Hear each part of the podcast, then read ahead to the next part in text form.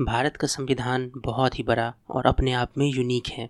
हम जानते हैं कि इसमें तीन सौ पंचानवे आर्टिकल्स हैं।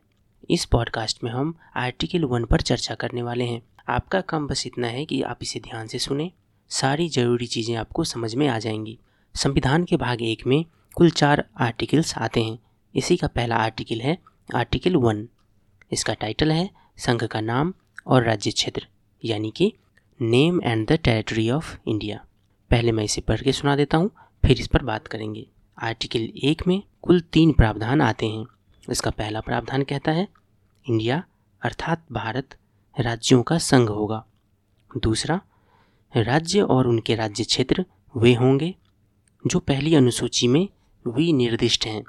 और तीसरा, भारत के राज्य क्षेत्र में क राज्यों के राज्य क्षेत्र, ख पहली अनुसूची में विनिर्दिष्ट संघ राज्य क्षेत्र और ग, ऐसे अन्य राज्य क्षेत्र जो अर्जित किए जाएँ, समाविष्ट होंगे।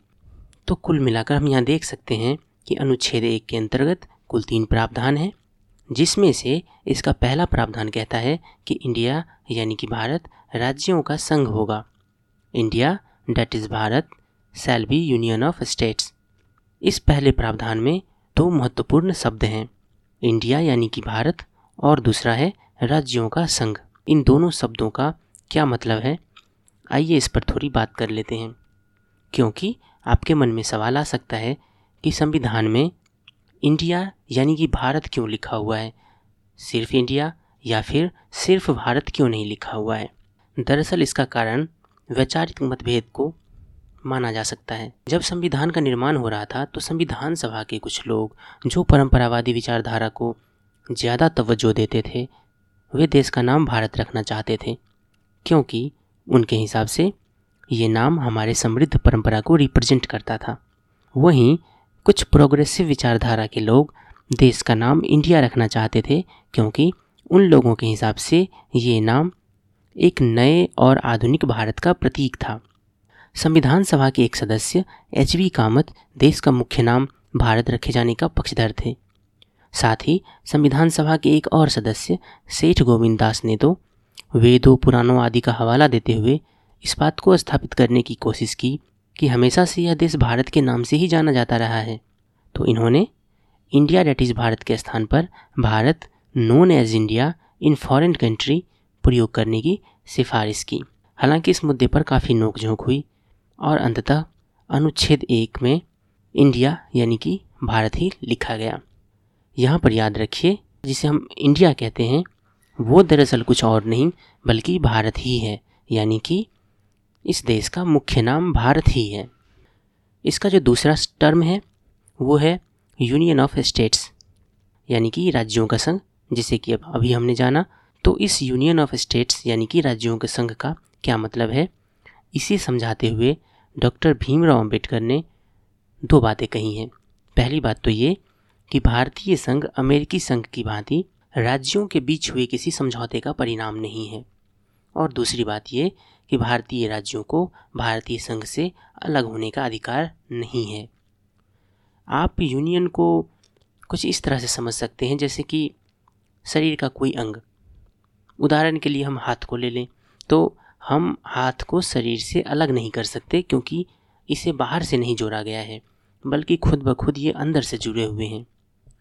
यही बात अमेरिका पर लागू नहीं होता, क्योंकि वहाँ अलग अलग प्रांतों ने मिलकर अमेरिकी संघ का निर्माण किया है।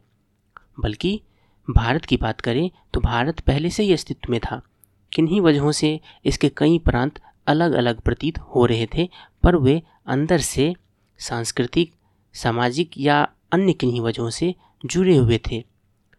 आज़ादी के बाद या आज़ादी के समय बाहर से उसे बस स्वीकार किया गया।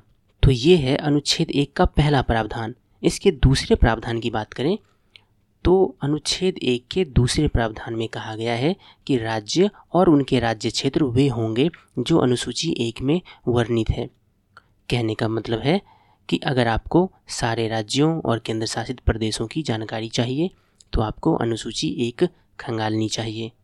अनुच्छेद एक के तीसरे प्रावधान की बात करें तो ये कहता है कि भारत के क्षेत्र में न केवल सभी राज्यों और संघ राज्य क्षेत्रों के क्षेत्र शामिल होंगे, बल्कि वे क्षेत्र भी भारत का हिस्सा बन जाएँगे, जिन्हें भारत सरकार द्वारा कभी भी अधिग्रहित किया जाएगा। तो कुल मिलाकर यहाँ हमने देखा कि अनुच्छेद एक के तहत तीन प्रावधान है। पहला प्रावधान है कि इंडिया, यानी कि भारत, राज्यों का एक संघ होगा। यहाँ पर राज्यों का संघ का क्या मतलब है, उसे हमने समझा।